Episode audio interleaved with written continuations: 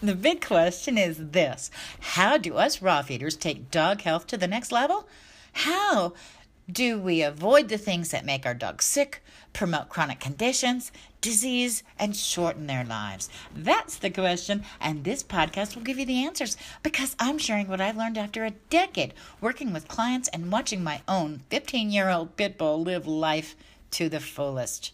Note, this podcast does not give medical advice. Well, good morning, good morning, good morning, or good afternoon, or good evening, or whatever time you watch this.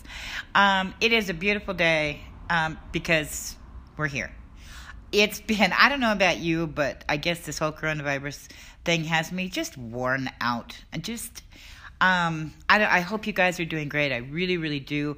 In my house, um, if I haven't mentioned it, I don't usually tell people. My roommate is my son. Um, we decided to live together because it was fun and save some money, and it's it's. But he's got the coronavirus, and he's had it for a month now, and um, he's long story. He's going to get better, but it just weighs on me. And he's been trying to work from home, and so he's uh, he's upstairs in my office working on the computer because his computer is on the fritz. So I'm sitting out in the garage talking to you today.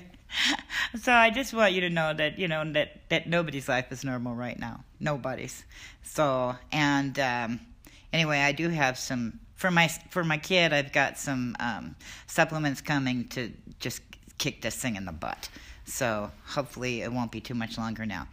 Um, and then we'll just be with everybody else and just hanging out at home because because the government wants us to. Okay, so what did I want to talk about today? I wanted to talk about chubby dogs. Yep, fat dogs. Why do dogs get fat in the first place? And why is it that it's almost impossible for a raw fed dog to get fat? Um, okay, I have no notes since we're sitting out in the garage. Um, but the first thing to think about is that carbohydrates make your dog fat. They make you fat. Carbohydrates, I don't know if dogs simply hold on to them because they can't really process them, uh, which is one thing because they are carnivores, and I'll argue that until, you know, forever. so I know a lot of people say they're omnivores. I don't believe it. I think that they're they can they'll eat anything. Come on, dogs will eat anything that aren't, that isn't nailed down. But I but their body is is a carnivore. Anyway, so so they hold on to to uh, carbs, but also just like us, carbs are turned into fat. Remember that pumpkin is a carb, by the way, so don't feed that stuff. I know you're a raw feeder, right? Um, and and remember also, as far as fats go, fats create energy. Fats are nutrients if they're the right fats. Uh, processed fats like in kibble, processed fats like you know the stuff that some of the garbage that we buy at the store, um, can't be can't be used and are stored. But real raw fats. Um, are, um, like I said, they're nutrients. They give energy and they um, they break they make vitamins and they break down vitamins. Um, you know, because there's water soluble vitamins and fat soluble vitamins. So they need that fat. So if your dog is a chunky monkey, you know, and hopefully you're feeding raw, um, then you know, up the fats and make sure that there's no carbs, like the vegetables, especially carrots and green beans and pumpkin. Those are notorious chunky monkey makers. Um, what else did I want to say? Um, I guess if, just in case someone is listening to this who is actually a kibble feeder, oh, bless you. Um, the thing with kibble is that it's, you know, it's 60% or more carbs. And and it doesn't have what was I going to say? There isn't enough fiber in it. And I guess I just need to do a whole nother one on fiber because fiber is really important and dogs need different fiber than we do. Um, let me kind of, I think that's it. It's a short one, isn't it? Okay, talk to you soon. Okay, I'm adding to it. Um, first of all, how do you know if your dog is fat? Uh, because you know, when we look at our dogs all the time, we don't ever see them as fat. You know, they're so cute. We don't. But anyway, um, you should be able to feel your dog's ribs. I'm not, I'm not saying that they should show, they shouldn't hang out, but you should be able to feel them. If they have a layer of fat over them that's so thick you can't feel them, they're pudgy, they're, they're chunky monkeys.